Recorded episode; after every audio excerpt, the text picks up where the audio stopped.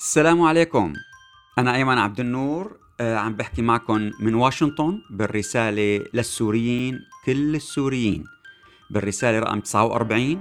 بشكركم كتير حقيقة على المتابعة لكل الوسائط والمنصات اللي عم بتبث الرسالة. بشكر كل القائمين عليها، سواء الأبل بودكاست، الجوجل بودكاست، السبوتيفاي، راديو الآن، الراديوهات اللي بسوريا، منصات اليوتيوب، منصات الفيسبوك، آه يعني كل الناس اللي عم تنقلها عبر وسائل التواصل الاجتماعي. شكر خاص للي ما عم بيخلوا انه الرسالة توصلهم وتتوقف عندهم، اللي عم بيعتبروا هذا جزء من الشيء اللي عم بيقدموه لأهلهم وناسهم السوريين، انه يبعتوها للكل، سواء كانوا حتى موالين او آه رماديين، لأنه في النهاية المستقبل لسوريا بده يكون مستقبل مشترك لكل أبنائها بكل المناطق اللي عايشين فيها، وهذا بنبنى أسهل إذا كانوا الجميع عم بيعتمدوا على معلومات صحيحة مشتركة، بتصير قواسم مشتركة بين الكل كما هي في رسالتنا.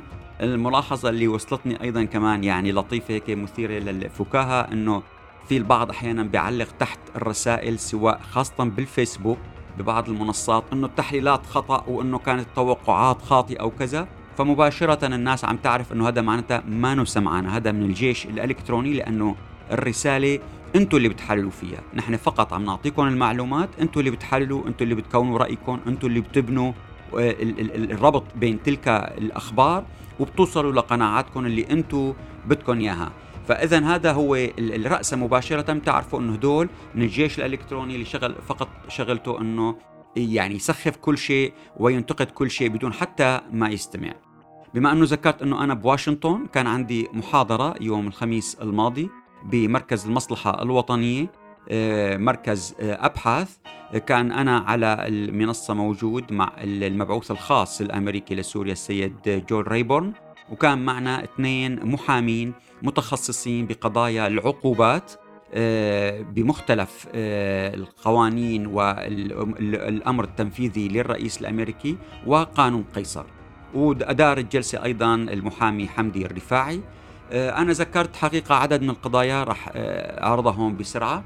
أنه الشعب السوري نعم يطالب برفع الحصار حقيقة عليه، لكن هذا الحصار مفروض من قبل النظام السوري، وليس هو عبارة عن نتائج العقوبات الأمريكية. عددت كثير من النقاط، رح أعرض فقط جزء بسيط. النقطة الأولى أنه يفترض عندما نقيم الأمور نخرج نخرج من طبيعة أنه نحن عم نتعاون عقوبات على دولة، لأنه رد الفعل مختلف تماماً عن أي دولة أخرى في العالم، هو رد عبارة عن مافيا في سوريا. لذلك الوقت اللي بنتوقع أن الدولة التي يعني عليها تفرض عقوبات بدها تقوم وتنصر شعبها، بدها تقوم وتعمل كل ما من شأنه أن يخفف العقوبات على شعبها، خلاف ذلك ما يجري حقيقة في سوريا.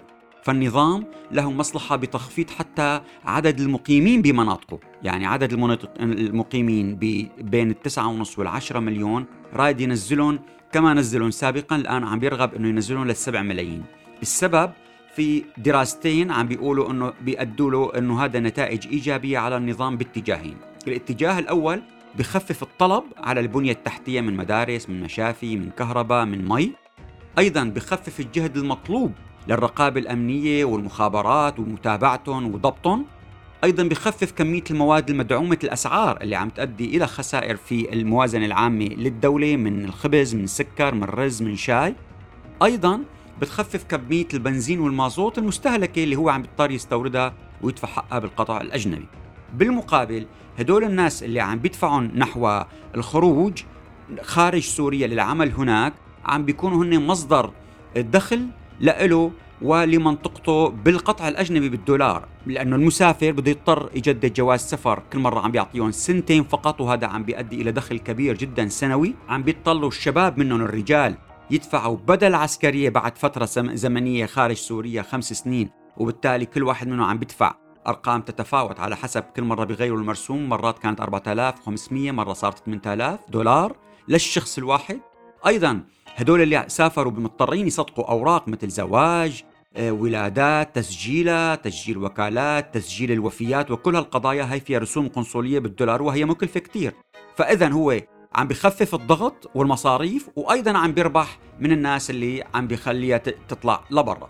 اعتمدت أيضا على عدد من التصريحات لأساتذة في كليات الاقتصاد في جامعات سوريا المختلفة، هن عم بيقولوا إنه النظام قادر يخفف جدا تأثيرات العقوبات بكل أنواعها على الشعب في مناطقه، فيما هو كان راغب في ذلك لكنه يبدو أنه لا يرغب، لأنه كان أولا أفسح المجال لكل من يستطيع الاستيراد أن يستورد بدل من يكون حاصرة بأربع خمس أشخاص، مما يؤدي أنه هن احتكروا الكمية المواد اللي بيستوردوها، طريقة توزيعها والأسعار.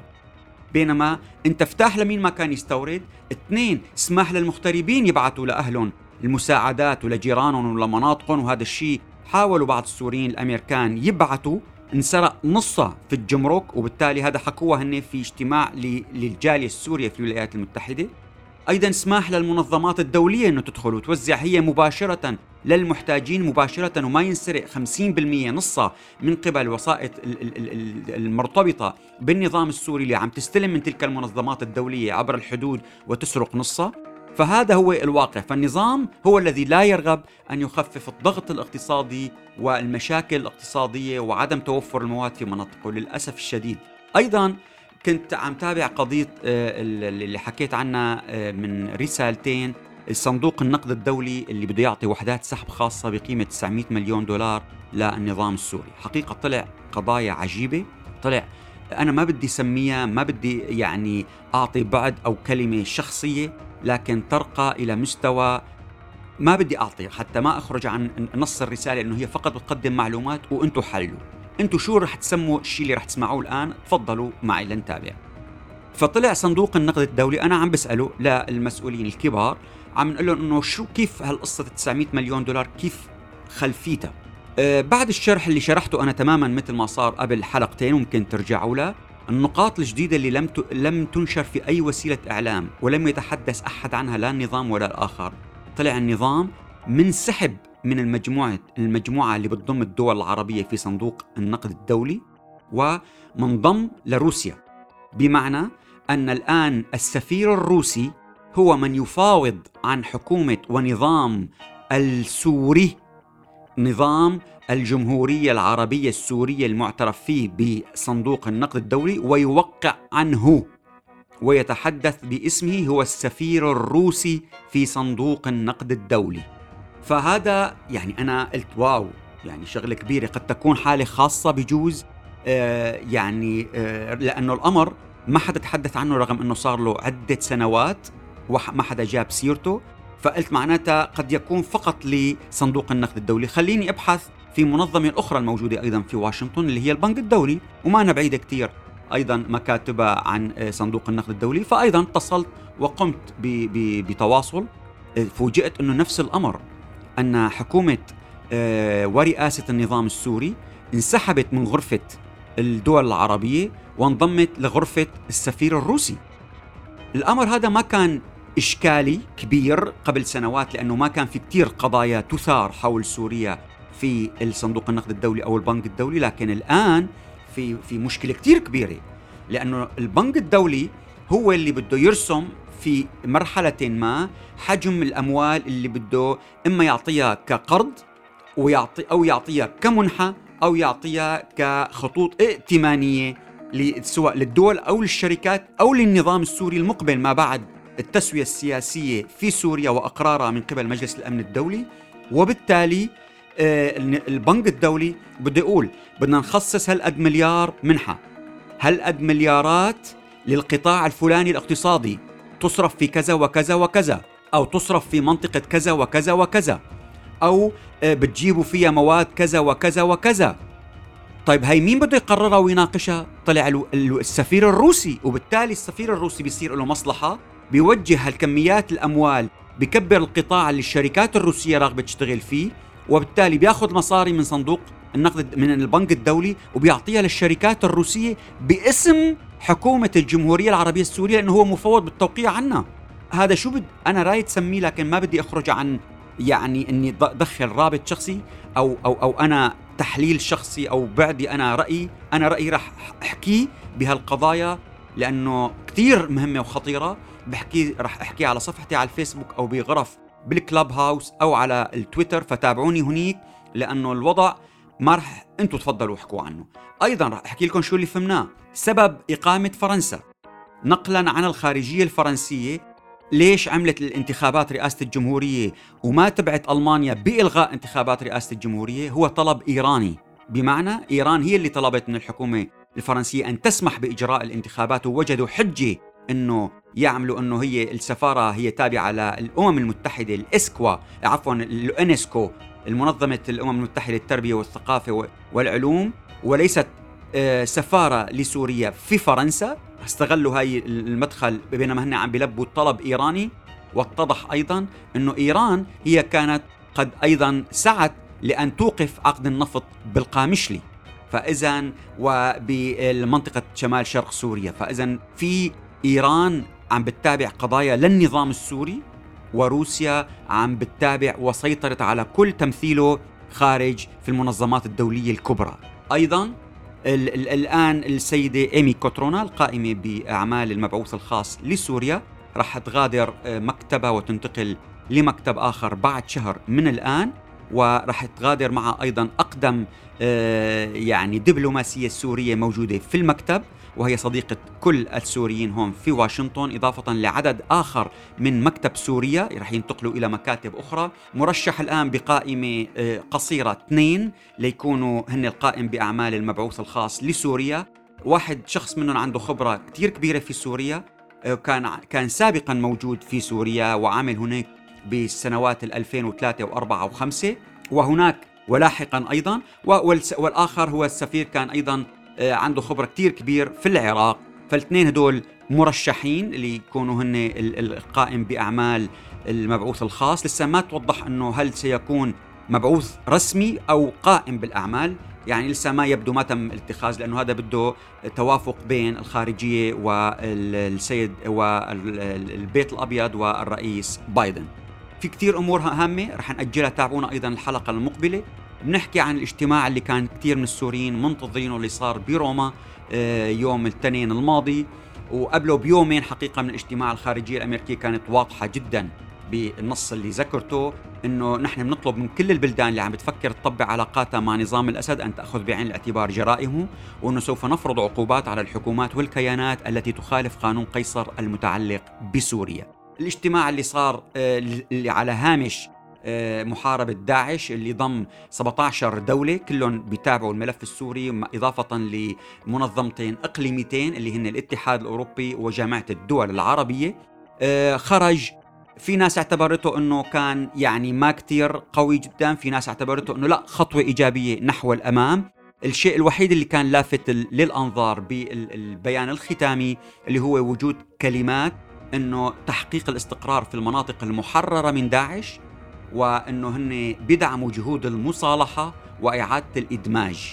فحقيقة سوريا بنرجع بنأكد أنه ما هي الأولوية، هي موجودة في قائمة الأولويات لكن في أسفلها لأنه في قضايا جدا هامة ومستعجلة أكثر لدى الإدارة الأمريكية. واضح الآن صار أنه التركيز على الملف الإنساني، ما رح يقبلوا بالتنازلات أنه فقط يكون معبر واحد وباب الهواء وتمديده لمدة ست شهور. السعي الآن أنه يكون لا يفتحوا أيضاً معبرين الاثنين مع تركيا واحد تاني باب السلامة ومع العراق اليعروبية لحتى تستفيد كل المناطق سواء شمال غرب أو شمال شرق سوريا. إذا روسيا عملت فيتو رح تخسر بعدة مناطق، أولاً ما رح يقدروا يبنوا الحجرة الأولى واللبنة الأولى للتعاون معها في اتجاه ضغط نحو حل سياسي كما ترغب موسكو في قرارات مجلس الأمن الدولي اثنين وعشرين أربعة وخمسين. أيضاً أمريكا أوضحت من خلال هذا التحالف دعوتها لدول من خارج اللي كانت تدعيهم سابقاً أنه هي قادرة تشكل تحالف دولي، وبالتالي تحدث آلية جديدة من هالمجموعة التحالف الدولي الإنساني اللي ممكن تسميه من خارج مظلة مجلس الأمن، وما بده قرار بمجلس الأمن، وتوجد حل غير تقليدي ومتوفرة ثلاث حلول لإنهاء هذه القصة، وبالتالي بتشكل أزمة للناس والفقراء والمحتاجين في مناطق النظام لأنه هدوليك اللي رح يتضرروا إذا ما أوجدت الولايات المتحدة الحل. لذلك على روسيا أن توجد الحل، وسوف يكون كما وعد الوزير بلينكن مقدمة لتسريع كثير من القضايا والتعاون في ملفات أخرى في سوريا وفي غيرها من الدول. هلا كما قلت أنا في من قبل أسبوعين انه النظام السوري بلش يصير بعد الانتخابات المسرحيه اللي عملها انتخابات رئاسه الجمهوريه اكثر تشددا، ووفق ما فهمنا ايضا خولة مطر نائبه المتحدث راحت كانت بالشام وقوبلت حقيقه برفض لكل المقترحات اللي قدمتها. هالرفض يعتبر هو عرقله وليس رفض، ورح نفشي الان سر ماذا وجه رئيس النظام بالضبط بدقة بعد نجاحه لكل الحكومة السورية والمسؤولين، سواء على التفاوض مع الأمم المتحدة أو على الرد على الاتصالات للدول العربية. كما قلنا لكم أنه وزير الخارجية فيصل مقداد رفض يرد على وزير خارجية عربي دولة كبيرة، رفض يرد على هاتف اتصالاته. الرسالة اللي بعت لهم إياها هي كالتالي: رئيس النظام قال أنه نحن لو قدمنا عشرات تنفيذ المطالب وتنازلنا قد شعر الراس لن يجعل ذلك المعارضة تقبل بنا، لذلك ما في داعي. إذا قدمنا مطالب وكل شيء بقد شعر الراس ما رح يقبلوا فينا، فليش نعمل نقدم عشرة أو خمس تنازلات أو نحقق له المطالبة؟ ما في داعي ولا أي مطلب نهائيا. لذلك الأوامر صدرت للفريق أنه بتقولوا نعم لكل ما يقوله أي واحد من هدول العرب أو ال ال ال الأمم المتحدة، لكن لا ما بتنفذوا شيء، وبتعرقلوه بالكامل وبتغرقوه بالتفاصيل وبالروتين الكامل نهائيا. إذن كأنه نحن عم نقول لا ورفض كامل. هذا حتى يكون دقيق اللي, اللي صار. هلأ الدكتور رضوان زيادة حقيقة كتب مقال اسمه العصبية العلوية، آه يعني عمل نقاش طويل في بين الأهل العلويين في مختلف المناطق في سوريا بسبب توصيفه دقيق لعدد من القضايا. رح أوجز عنا وأعطي عليه أيضا تعليق أنه كيف استطاع نظام حافظ الأسد ربط الطائفة العلوية بطريقة جهنمية به كشخص ومن بعده بالوريث بالصدفة، بحيث يكون هو المرجعية السياسية الاقتصادية والعقائدية مع أطفالها، مع إضفاء هالي من القدسية. هذا الأمر بيتطلب لحتى نقدر نفككه كسوريين كلنا مع بعض لازم يتم ربط العلويين بمشروع وطني، وهذا الأمر بيتوقف على وجود قادة كبار كاريزماتيين يدركوا أهمية أن تبقى سوريا واحدة موحدة بالتساوي لكل أبنائها من الأهلنا السنة. هذا هو لحتى نقدر نفكك هالمشروع اللي عمله نظام حافظ الأسد. من هون نقدر نستطيع أنه نفهم ونفسر سبب إهمال النظام لتطوير مشاريع أي مشروع في الغاب وعدم وجود أي مشروع فيه من حما غربا لوادي العيون إلى جورين جبل الزاوية، وكيف أخرج العلويين والمسيحيين من عدد من المناطق بحما وبحمص. بحمص عبأ أولاد الطائفة بالأمن السياسي وبالكليات العسكرية التسعة الموجودين بحمص، وأعلن نفسه وصي وولي أمر العلويين بعد ألف وتسعمية وأربعة وثمانين. وزع المناطق، اللاذقية عطاها لجميل أسد وأولاده، حما وريفة لإدارتها عطاها لمحمد ناصيف، حمص وزعها بين عدنان بدر الحسن، أحمد سعيد صالح وبعض المقربين من بيت سلامة والنقري واليوسف وسعد الدين جبلايا وآل كوسة ومحد الدين الفانوس والعباس وشعبان رام عنز، كلها وزعهم وعطاهم مكاسب ومناصب، هن اللي استلموا إدارة كل هاي المناطق. وزاد التعاضد بطريقة معقدة من الشبكات. ما في حل إلا نعيد روح وجيه البارودي لريف مصياف والغاب بكل مناطق سوريا. هذا الشيء حقيقة اللي لازم نشتغل عليه كلنا كسوريين، ونقدر نخرج كقيادات سنية رائعة كاريزماتية بتذكرنا بكتير من القيادات الرائعة اللي منفتخر فيها بتاريخنا السوري، وخاصة قبل حتى نظام ما يأتي نظام البعث بثلاثة وستين كان هناك كتير من القيادات الرائعة جدا. هاي اللي لازم تتكرر، وبالتالي تقدر تثير كل هالوطنية في قلوب كل الناس السوريين ويرجعوا يتكاتفوا مع بعض. أيضا كشف تحقيق كتير مهم فضح بالتفصيل وبدقة بصحيفة العربي الجديد كيف مخدرات سوريا عم تتهرب لليبيا عبر شركة الطير وعبر مدير العام محمود عبد الإله الدج بالتعاون بين شركة أجنحة الشام للطيران، وفصلها بالتفصيل مع الوثائق الكاملة. أيضا الولايات المتحدة أغلقت المواقع الإعلامية لعديد ثلاثة وثلاثين موقع، من الأشهر قناة العالم، قناة, قناة بريس تي في، قناة الحوثية، قناة فلسطين اليوم، قناة الكوثر، وقناة اللؤلؤة البحرينية المعارضة. وشكرا جزيلا لكم.